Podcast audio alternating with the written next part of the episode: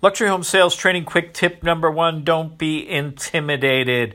This quick tip will be very short and sweet, but to the point. So let me start off by saying everyone, every luxury home buyer, especially, and sellers, put their pants on and their dress on the exact same way that we do. 90% of the people I've met that you will meet will be nice people. That occasional 10%, in my case, there was a criminal defense attorney that was just not a nice man, was trying to beat up uh, every seller, and that's somebody I wouldn't work with. So just neglect the not nice people and and know that in general that luxury home buyers and sellers you're not going to you shouldn't be intimidated by them because they're actually really nice people. What you do want to be careful of is their time. They're usually extremely busy, very very busy people.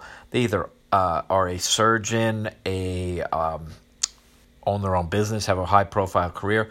I've met people from all walks of life with all sorts of high net worth, uh, politicians, uh, celebrities, athletes, and pretty much every one of them had extremely busy schedules. And so if they call you on a Saturday afternoon and they say, hey, Hugh, you sent me this $3 million listing, I want to get into it tomorrow afternoon, you've got to make it happen. So again, just respect their time.